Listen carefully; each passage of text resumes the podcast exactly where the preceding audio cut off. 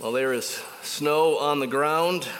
At least there was a little bit ago. I'm sure the sun's out now, but uh, there was snow on the ground when I drove here this morning, and it's mid-December, and so it's officially starting to feel Christmassy to me. The days leading up to Christmas are a time of great anticipation for many of us. Not for all of us. For some, it's a time of almost dread. It's painful, it can be difficult. Many are somewhere in between those emotions, and they're simply going through the motions, along for the ride, doing what they have to do, but they feel nothing. It means almost nothing. Just imagine if the month of Advent was not one month long, but hundreds of years. What would change about this Christmas season if somehow you found yourself trapped in that time between mid-December and Christmas, trapped there for a very, very long time? I know it's impossible. It sounds like the making of a new cheesy Christmas movie. But just try to imagine it. What would change? What feeling or dynamic would get amplified if the couple weeks before Christmas weren't a couple weeks, but many, many years? Christmas time is a time of waiting. It's a time of great anticipation, perhaps especially for kids. It can't come soon enough. And again, for others, it can't come soon enough for other reasons, because it's painful, because it's difficult. And for others still, they're just numb to it all, indifferent. You can discern which of those fits you best if you can imagine the month of December that never seems to reach Christmas. Remember that in C S Lewis's Chronicles of Narnia, it opens with it being always winter and never Christmas, also called Michigan, I think. Well, we're in the book of Malachi today. The book of Malachi is important for all these experiences and feelings that we're talking about, anticipation and dread and, and going through the motions. It's the last book of the Old Testament for a reason. It's the most recent of the Old Testament books. It's the closest to us. It's a bridge of sorts. It's a bridge between the last prophet of the Old Testament and the next prophet who will lead the way before Jesus comes, that prophet being John the Baptist in the New Testament. Malachi brings the waiting and anticipation of the entire Old Testament to bear with bated breath. But that's just the thing. It actually addresses a people who have long since lost any bated breath. And so it doesn't feel very Christmassy. It's the Old Testament book closest to the coming of Jesus. And as you'll see today, it doesn't feel very Christmassy. It'll feel a little bit more Christmassy next week when we're in chapters three and four. But this week, chapters one and two, it doesn't feel very Christmassy. Last week, after I announced that we would be in Malachi this week, my wife read through Malachi and then said to me with a smile, "Did you read Malachi before you said you were going to preach it for Christmas?"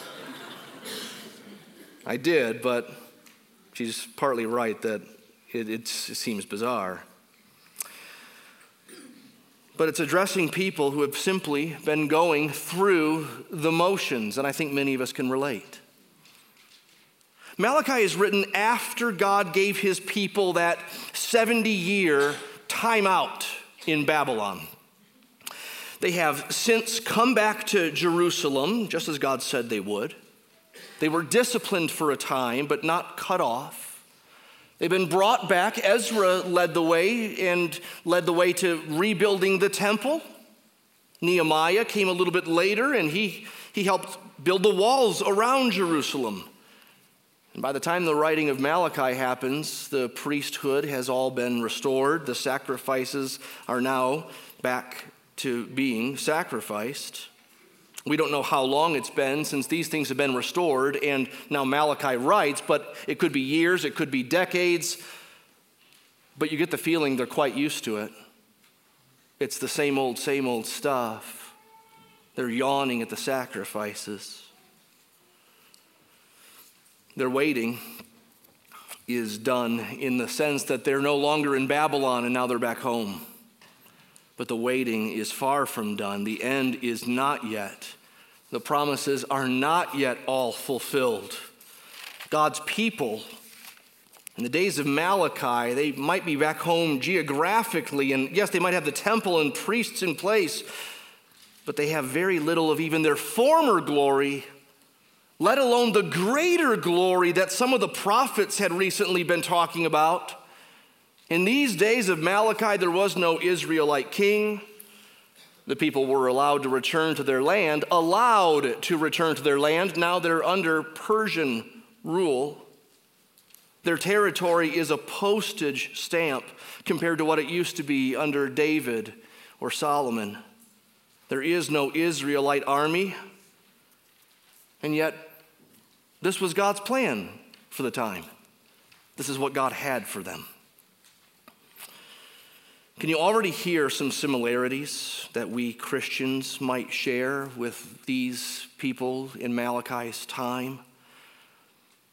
We are no longer waiting for Messiah to come. Jesus, the Messiah, the King, has come, and yet he'll come again. So we still wait. It's not done. He's not done. We are not there yet. So how's it going as you wait? How's your waiting these days? Some today wait with biblical anticipation and excitement for the return of Christ. Some, I'm sure even Christians, would simply dread that day which will be the final day. And many of us today are simply waiting, going through the motions. We're numb, we're indifferent, we're careless. And that's a scary place to be. It's a scary place to be if we learn from what Malachi the prophet says.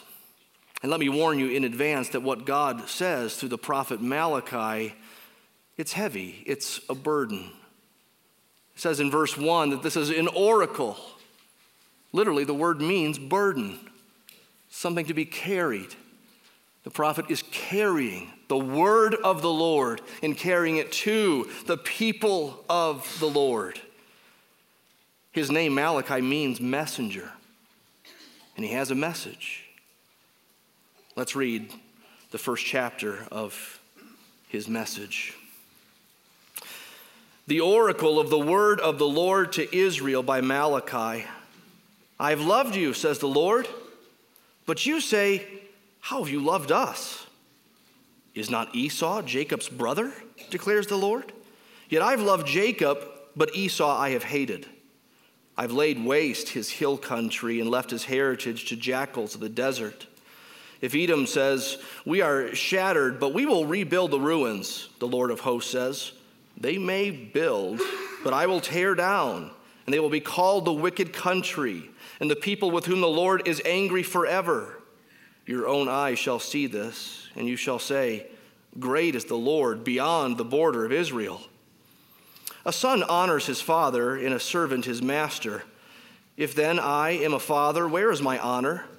And if I'm a master, where is my fear, says the Lord of hosts to you, O priests who despise my name? But you say, how have we despised your name? By offering polluted food upon my altar. But you say, how have we polluted you? By saying that the Lord's table may be despised. When you offer blind animals in sacrifice, is that not evil? And when you offer those that are lame or sick, is that not evil? Present that to your governor. Will he accept you or show you favor, says the Lord of hosts? And now entreat the favor of God that he may be gracious to us. With such a gift from your hand, will he show favor to any of you, says the Lord of hosts? Oh, that there were one among you who would shut the doors, that you might not kindle fire on my altar in vain. I have no pleasure in you, says the Lord of hosts, and I will not accept an offering from your hand, from the rising of the sun to its setting. My name will be great among the nations. And in every place incense will be offered to my name in a pure offering.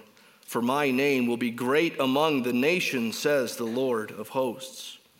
But you profane it when you say that the Lord's table is polluted and its fruit, that its that is, its food may be despised. But you say, what a weariness this is, and you snort at it, says the Lord of hosts. You bring what has been taken by violence, or is lame, or is sick, and this you bring as your offering. Shall I accept that from your hand, says the Lord? Cursed be the cheat who has a male in his flock and vows it, and yet sacrifices to the Lord what is blemished. For I am a great king, says the Lord of hosts, and my name will be feared among the nations. We'll stop there for now. Malachi is structured according to strategically placed questions, rhetorical questions. There are There are six of these kinds of questions in the four chapters. It goes like this. God speaks to the people or to priests, and then he anticipates their response in a question form, and then he responds to their question. He answers their question with either more evidence or with further rebuke or with an appeal. We've already seen in chapter one, two of those kinds of questions. One is in verse two. I have loved you, says the Lord. But you say, how have you loved us? Chapter one, verse six. The priests despise my name. But you say, how have we despised your name? There are four more of these. This week and next week, we'll study this book together and take them just one question at a time. The first, how have you loved us? That's the first question. How have you loved us? Verse two. It doesn't start there, though. It starts with God saying, I have loved you. This has to be the sweetest and most tender of beginnings of all the prophecies of the Old Testament. But how quickly it turns from sweet to sour. God says, I have loved you, but they say, and perhaps this was what Malachi heard when he preached this material to the public. He had heard these questions of protest, of argument. How have you loved us, they said. They doubted God's love. God, in his love and mercy, he answers them. He answers their question. He could have taken them back to Deuteronomy, where there were so many declarations of God's love for his people. Or, or when he does this or that, it says in Deuteronomy, because the Lord loves you. God could have taken him back to that, that Old Testament phrase, steadfast love in our English Bibles. God's covenantal love, mentioned hundreds of times in the Bible. But instead, God take, took them back to a fork in the road in Genesis twenty-five, where God chose Jacob and not his brother Esau. This is how it reads in Genesis twenty-five, where the Lord said to Rebekah, their mother, two nations are in your womb, and two peoples from within you shall be divided. The one shall be stronger than the other, the older shall serve the younger. There, that's the choice. The older shall serve the younger. The younger one will be the blessed one. That will be the line of the heritage of the promises of God for the people of God. Now, that's not the way it's supposed to go, humanly speaking. The line of blessing, humanly speaking, was to run through the eldest son. And that's the, that's the thinking of Isaac, the father of Jacob and Esau, who wants to bless the eldest Esau. But that wasn't God's plan. It wasn't God's choice. Why? Well, we don't know why. We know some reasons why not. God's choice of Jacob and not Esau wasn't because God looked into the future and he saw in Jacob someone who would be nicer, kinder, gentler, more pliable to God's plans and purposes. No, Jacob was a rat a sneak. He was sinful. Jacob was chosen by God in spite of everything in him, in spite of what he would do, not because of anything in him or what he might do. This is God's sovereign electing love that we just sung about. And it runs through all the Bible. Why Abraham? Surely there were other people around. Why Abraham? Because he was so good? Oh no, we could read some very bad parts about the Abraham story. Why Isaac? Why Jacob? Why Israel, the nation? Why not two nations? Why King David? Why Solomon? Solomon wasn't the oldest. Why you? Why me?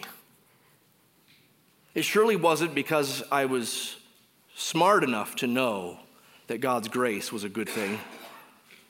It's certainly not that I'm spiritually inclined or spiritually sensitive by nature that I saw in Jesus a Savior. It's because God opened eyes to see. The Apostle Paul actually quotes this little bit here in Malachi one when he writes in Romans nine. And listen to how he unpacks it further. In Romans nine, verse ten, Paul says, "When Rebekah had conceived children by one man, our forefather Isaac, though they were not yet born and had done nothing, either good or bad, in order that God's purpose of election might continue, not because of works, but because of him who calls, she was told, the older will serve the younger." Genesis twenty-five. And then here, verse thirteen, this is referring to our passage in Malachi one. "As it's written, Jacob I loved, but Esau I hated. What shall we say then? Is there injustice on God's part? By no means. For he says to Moses, I will have mercy on whom I have mercy, and I will have compassion on whom I have compassion. So then it depends not on human will or exertion, but on God who has mercy." Now this is heavy stuff. This is wonderful heavy stuff. If this is new to you, just please know that this is one of many things that we're going to try to study in the first half of the book of Malachi today, and we can't take the time to anticipate and answer every good question that could be raised about something like this in the Bible. I'd encourage you to study it more if you haven't, to get a good book from our book nook on this, or to, to look for a, a sermon on our website uh, on Romans nine that could be helpful in thinking about this more. But starting with what we've just read with Romans nine and a little bit here in Malachi, let's let God's word speak and let's let it stand on its own without apology. Perhaps it can be useful to think of marriage. What is marriage but a unique, unparalleled love on one individual apart from all other individuals? That's what marriage is. When I proposed to Sarah, I chose her out of all the women of the world. And by doing so, I was essentially saying no to all other women. Not that any others were wishing me to do something else. She was the only one willing uh, that I knew of, but it was the one I wanted. That's the nature of choice, isn't it? By choosing one, there is implicit a rejection of the others. I didn't truly hate all other women on the planet, but the difference between all other women on the planet and my wife is such a difference that it can be described in those sort of black and white terms, love and hate. That's not a perfect illustration of this doctrine, but it highlights some aspects of it. Now back to Malachi one, this little thing from Genesis twenty-five of God choosing Jacob and not Esau, God applies that to his listeners who doubted his love for them, and he's reminding them that that choice is still in effect. God is saying, do you want to know that you're loved? Well, look at Edom, the nation that came from Esau. Just look down. You can glance in, in your Bible, verses three to five there as I paraphrase some of that. Isn't God saying here, when Edom gets attacked, they may say, oh, we'll rebuild. And they may actually rebuild. But God hasn't given them promises about rebuilding. God hasn't removed his anger on that sinful nation. And we know in just point of fact that Edom did die out. There's no Edomite nation today, even using their later name, Idumea. They fizzled out as a nation and eventually as a people. And God is saying to Judah here, when you see that, you will say, great is the Lord beyond the border of Israel. The great and global God is also our God, the electing God, the choosing God, the saving God, the loving God. You will know there's a difference. You will know that I love you. I'm not done with you. You might wonder about my love after Babylonian captivity, but that was part of my love for you. It was discipline. And now that you've returned to the land, you might have expected bigger things to happen right away. But I'm not done. I do love you. And the Lord will be great beyond the borders of Israel in ways they never could have imagined back here in Malachi's day. So the answer to that question, how have you loved us? Is this. It's the same for us if we're Christians. God has loved us with an electing, covenantal, pursuing love that is not according to merit. Jacob's sin couldn't shake God's electing purposes. Your sin couldn't shake God's electing purposes if you're his. Karl Barth was probably the most influential theologian of the twentieth century. He was a creative theologian, for better or worse. Um, he was brilliant. One of his students once, once asked him, Doctor Barth, what is the most profound thought, the deepest thought you've ever had? He replied, Jesus loves me, this I know, for the Bible tells me so. I have loved you, Christian, God says. I still love you.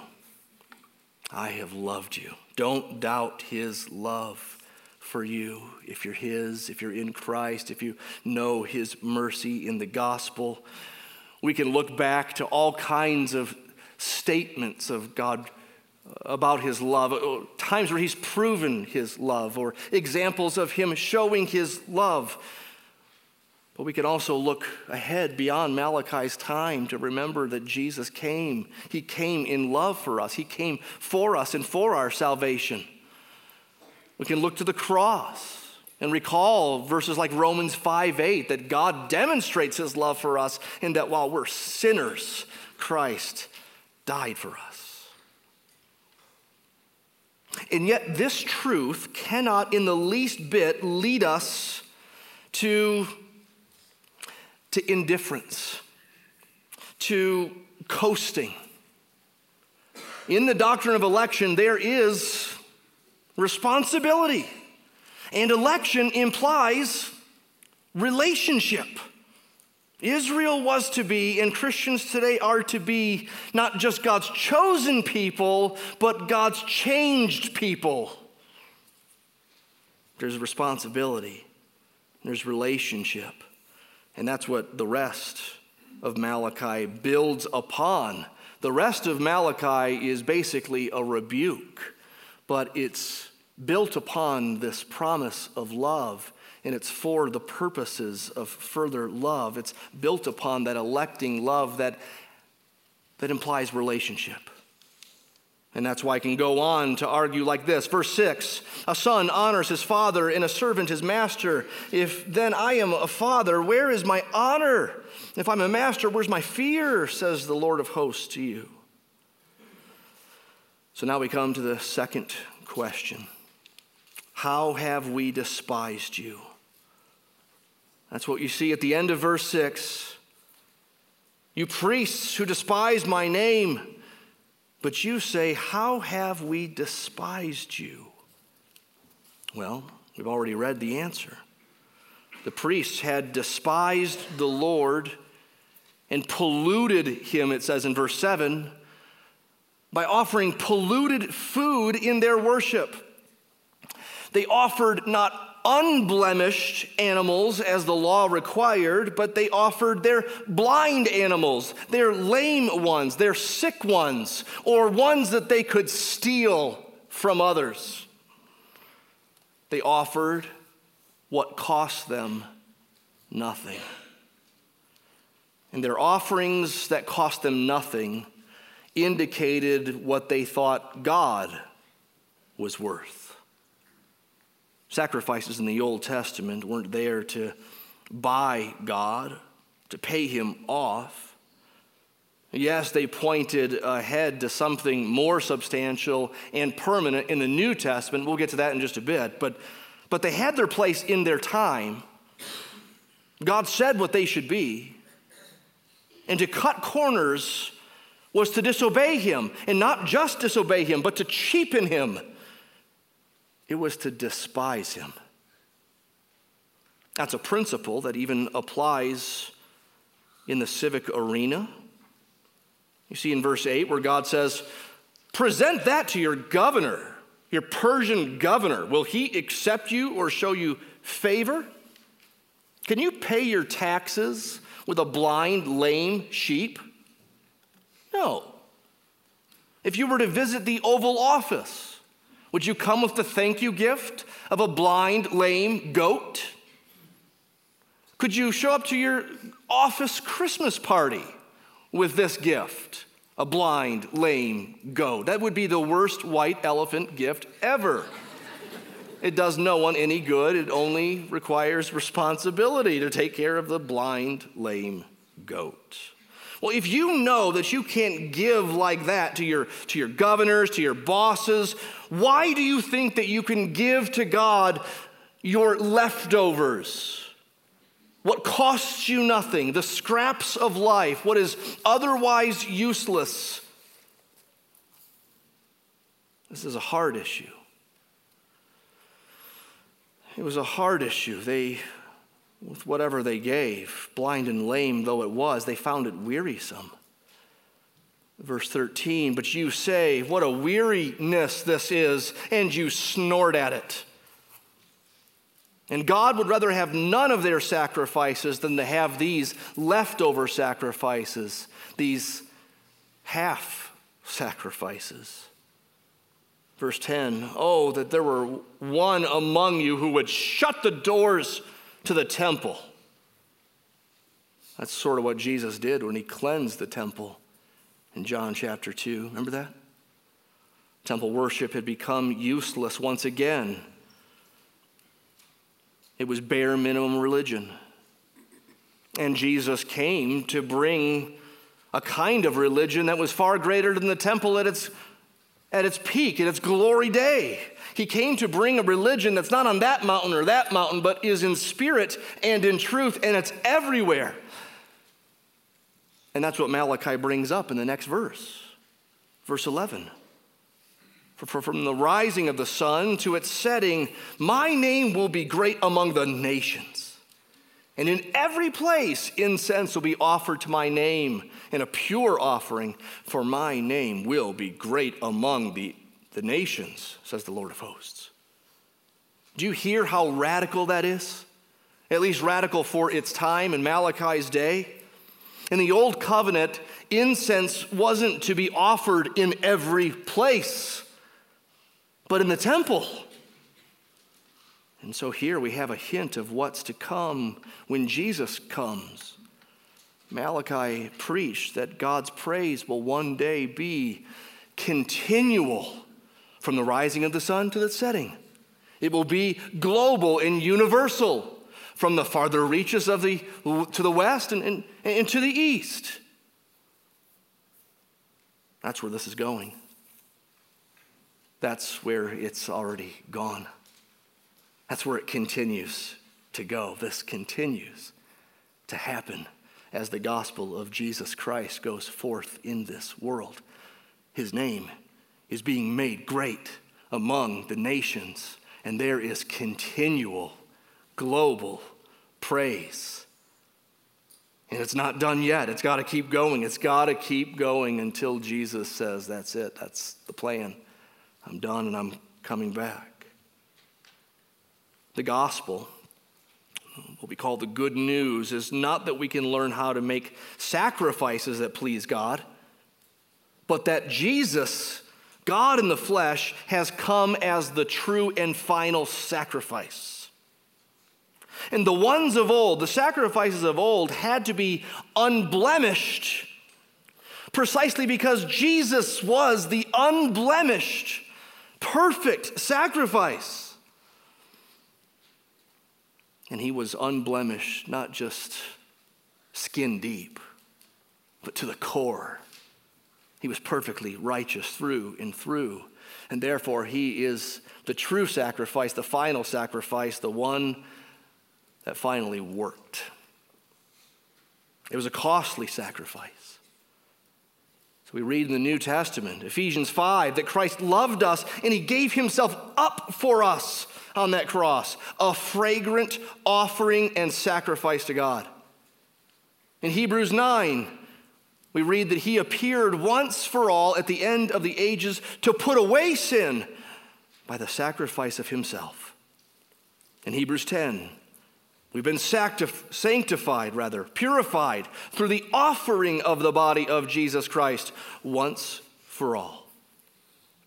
The sin of the priests in Malachi's day were a real problem.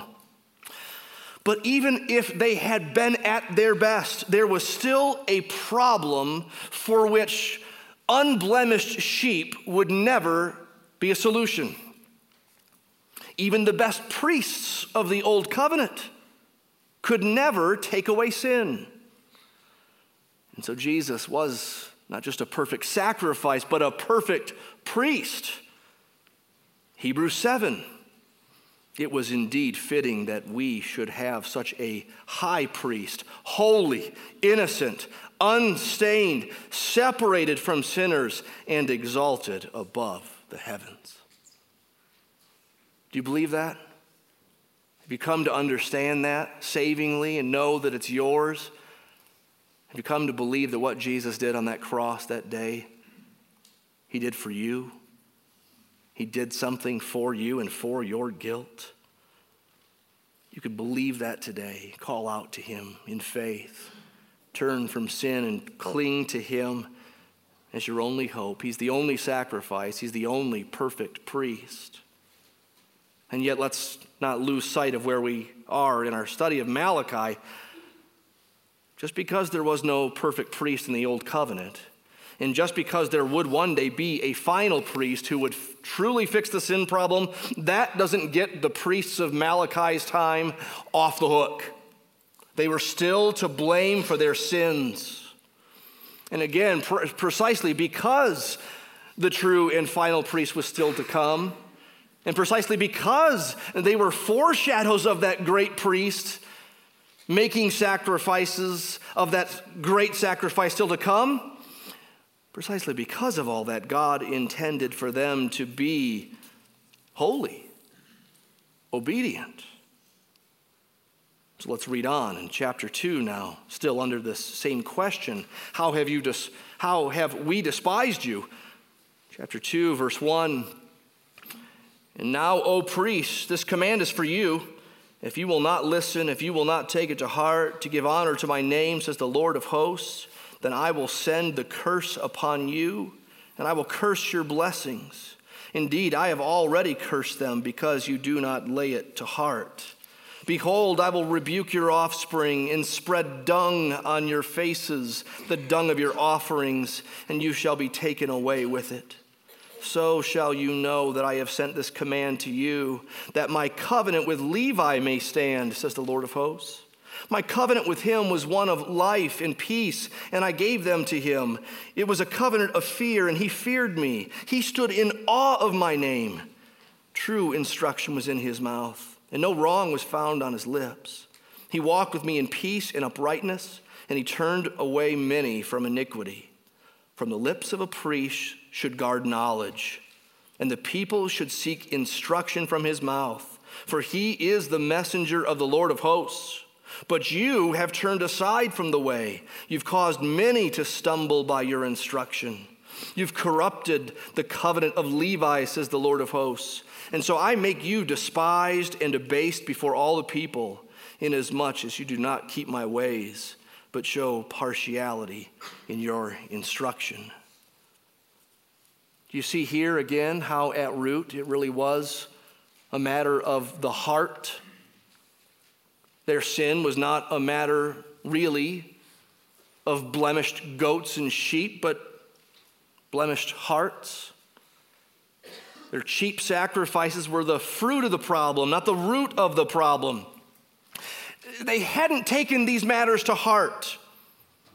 Chapter two, verse two, they are now needing to take it to heart to give honor to his name. It's a matter of the heart. They had not walked in covenant ways with the Lord as Levi did long ago. The covenant with Levi, verse five says, was one of life and peace, a covenant of fear. He feared me. He stood in awe of my name. He walked with me in peace and uprightness. And these priests in Malachi's day had lost all of that. They had done none of that. They found their work to be wearisome, and they snorted at their responsibilities before the Lord. Their bare minimum worship betrayed their perception of a bare minimum God. God is the Father. He's the Master. He's the great King. He is to get his honor, his fear, his awe, his universal and constant praise. And that's why leadership of God's people is such a weighty thing, because when leaders go astray, oftentimes the people do as well. The priests should have guarded knowledge, it says in chapter two, verse seven. The people should have sought instruction from them, but these priests had been buffeting God's truth and God's instruction. It caused many to stumble with loose living, and loose practice often comes eventually loose thinking, loose theology, loose believing. It's a darn good thing we don't live in these days. It's a darn good thing that we Christians are not priests. That we don't have that kind of responsibility. It's a darn good thing that the true priest has come, that the sacrifice has been made, that there are no more sacrifices to make. It's a darn good thing that being an Old Testament priest has nothing to do with us today. Does it? Is that it? Is that what Malachi is about? Bad priest long ago, no relevance for today? No, no, no. This passage doesn't just show us an Old Testament problem and point ahead to a New Testament solution, but it also warns us and instructs us in an illustrative sort of way. Remember that Jesus spoke of those who honor him with their lips, but their hearts are far from him. That's what the priests were doing. The Apostle Paul spoke of those who had an appearance of godliness, but lacked the power of it. Remember that Jesus addressed seven churches at the beginning of the book of Revelation, And all but one of those seven churches received some rebuke. Christians are forgiven, and Christians often need correction. One of the churches in Revelation there had lost its first love. Another one tolerated false teaching. Another tolerated sexual immorality. Another one had stopped growing spiritually. And another was lukewarm, neither hot nor cold. Which one of those might apply to you? Which of those, plural, might apply to us? We can be forgiven of those sins and yet in desperate need of the Lord's correction. We can be guilty of our of chintzy sacrifice, of half-hearted worship, of bare minimum obedience, of being weary with worship and giving and serving. Obedience and worship didn't get any easier in the new covenant. As I read this passage with my kids a couple days ago, I said, worship back then was easy. And they all said, what? No way. Because you had to kill stuff, and it was that's costly, and it's hard, and you got to go into Jerusalem to do it. And my wife even said, it wasn't easy back then. But it, but it, in the sense that it, it was just checking boxes. You could do it. And Jesus shows up and says, it's in spirit and in truth. He gets down to affections. Sacrifice isn't to be made when you do sin or once a year at the year of at the Day of Atonement, but but Romans twelve one says that we're to present our whole bodies as a living sacrifice, ongoing, daily, constant, holy, and acceptable to God. This is your spiritual worship. First Peter two, you're a chosen race. You're a royal priesthood. You're a holy nation, a people for his own possession, that you may proclaim the excellencies of him who called you out of darkness into his marvelous light. What great privilege we have in the gospel. What great responsibility we have. It is no bare minimum religion. This is no going through the motions kind of religion. But constant, universal, in all of life, costly, reflecting our global, glorious God, the King. Let me ask you a hard question. Why did you come here this morning? Is it because it's just what you do? It's routine. You did it last week, you'll probably do it next week. Is it because, well, if you didn't come, your wife would give you a talking to, or at least give you that look? Did you come this morning to see friends? To not feel alone? These aren't all bad, but they can't be the sum total of our motivation for worship. Have you come this morning just for a little pick-me-up? Sorry to disappoint you. We're in Malachi one and two. Yeah. Did you come to maintain a certain reputation with others? Did you come this week because it happens to be a convenient week to go to church? Next week, eh, we'll see. Or did you come this morning to sing with the saints and to worship the living God?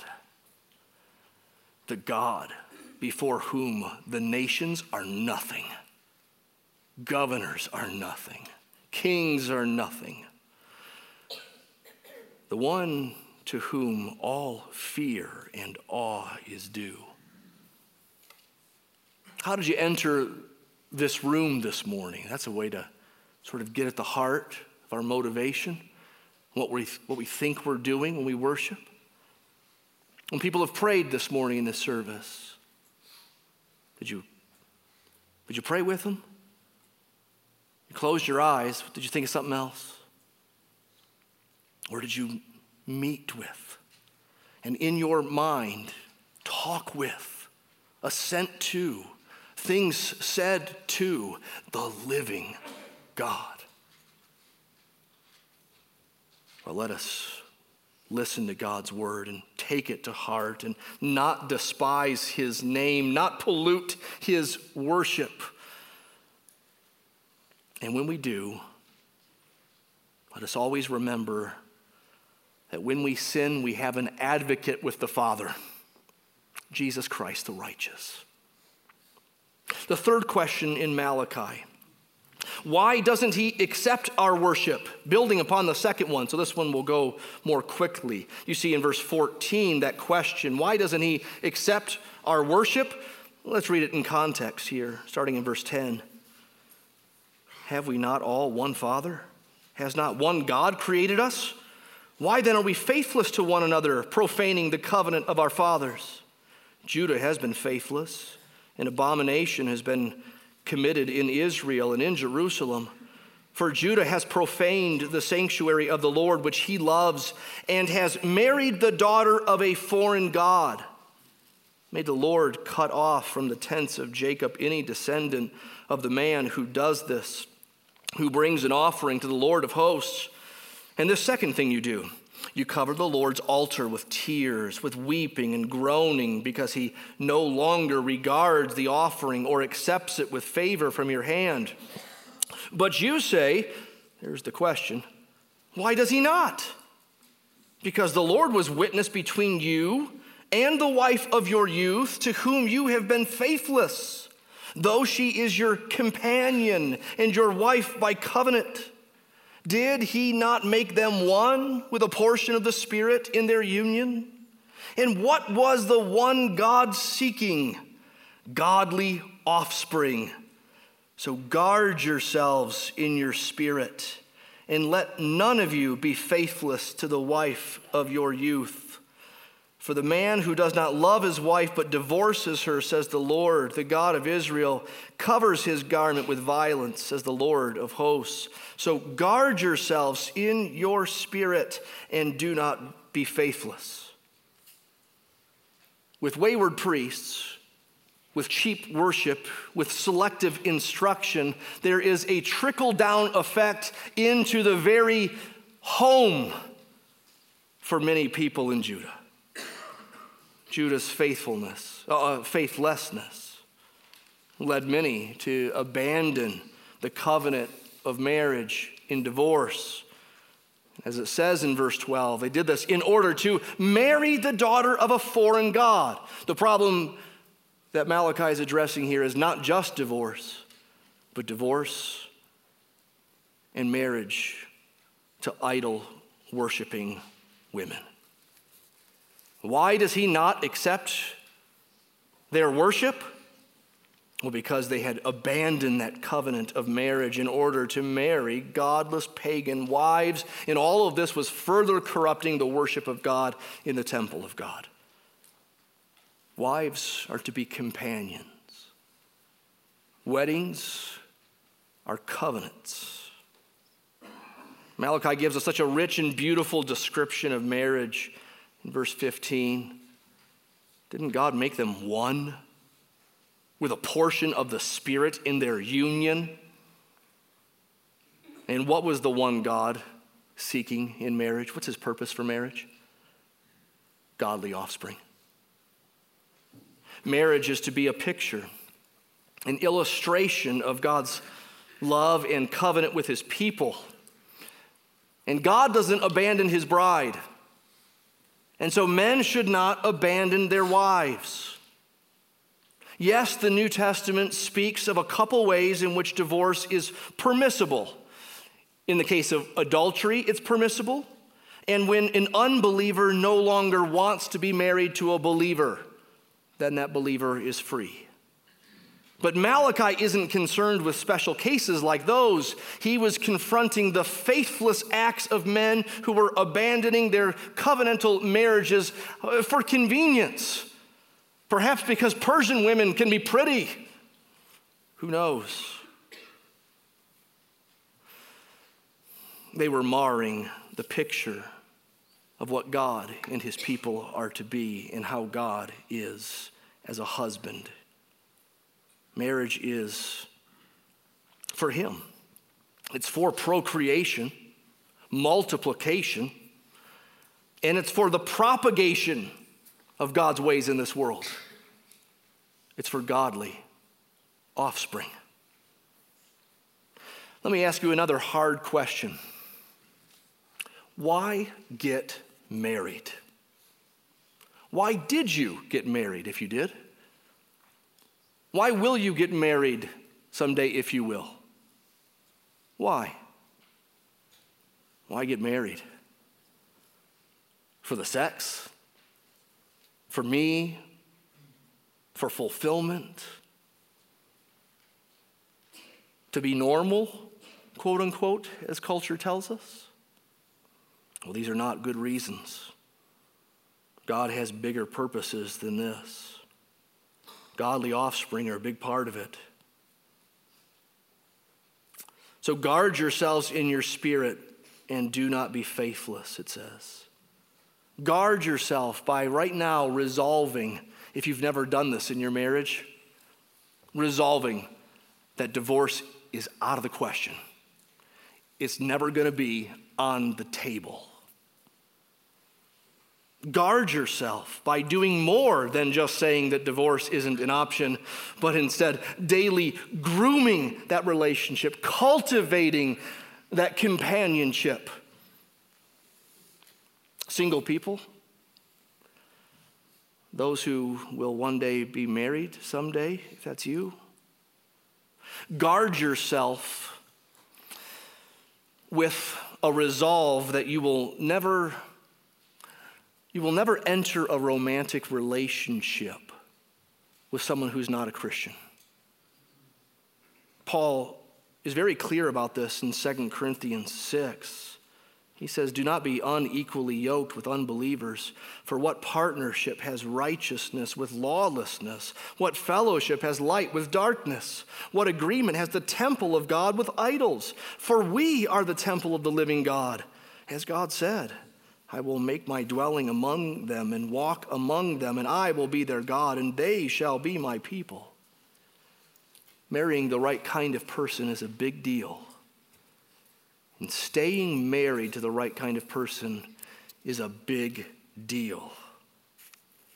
And to be faithless in our marriages can even affect our worship. Why doesn't he accept our worship?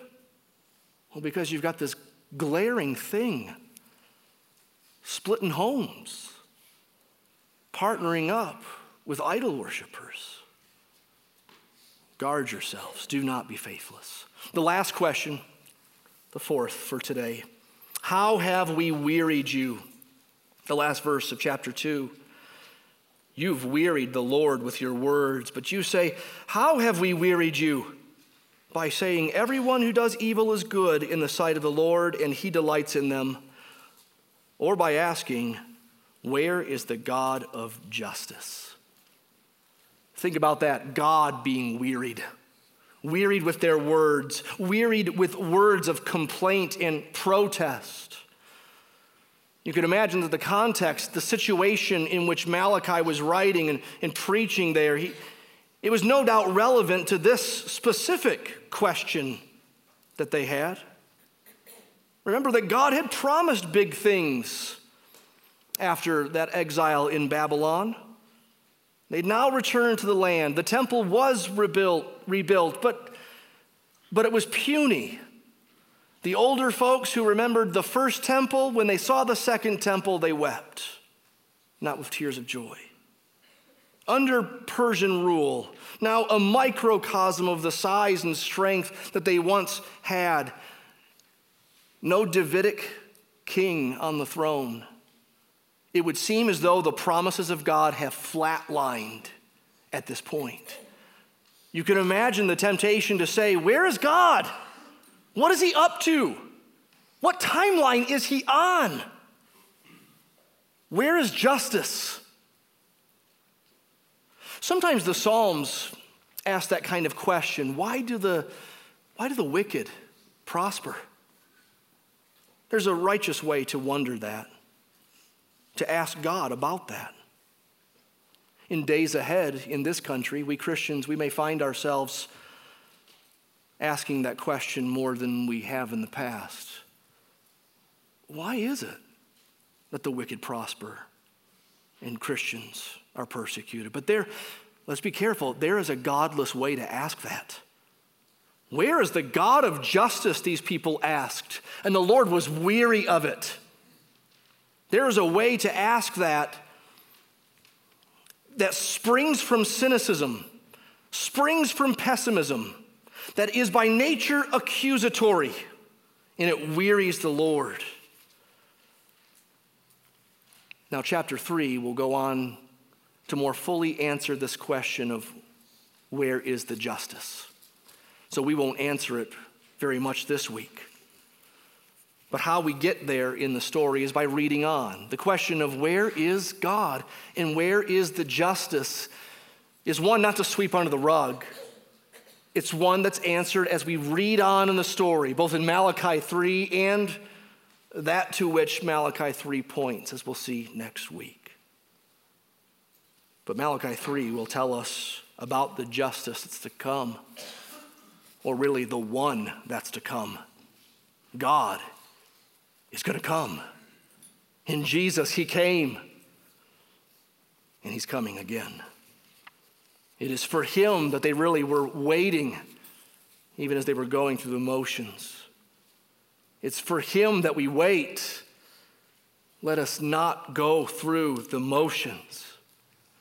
Let us remember that this is his plan.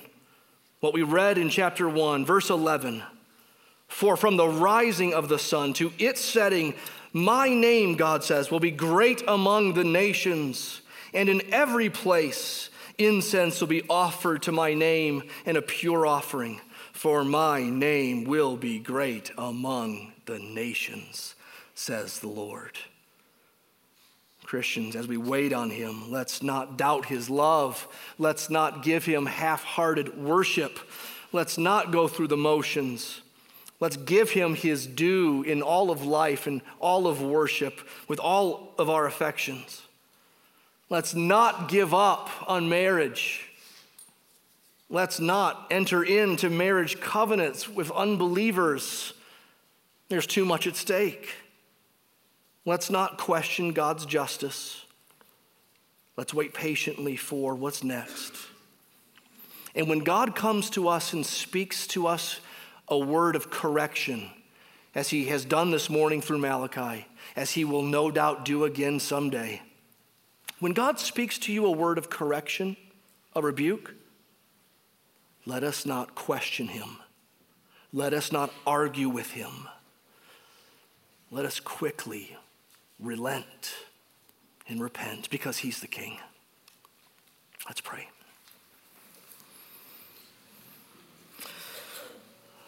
Oh, Lord Jesus, we thank you that you are the king, that you reign, and that you will reign forever and ever. Right now, we don't see that reign, but one day we will. We will see you face to face. We long for that day. Help us, we pray. Help us now as we sing, to sing in spirit and in truth. Help us to sing about you, Lord, in a way that is not just singing, but is indeed worship, that is fear, that is awe, that is giving you your due. You are great among the nations. Amen.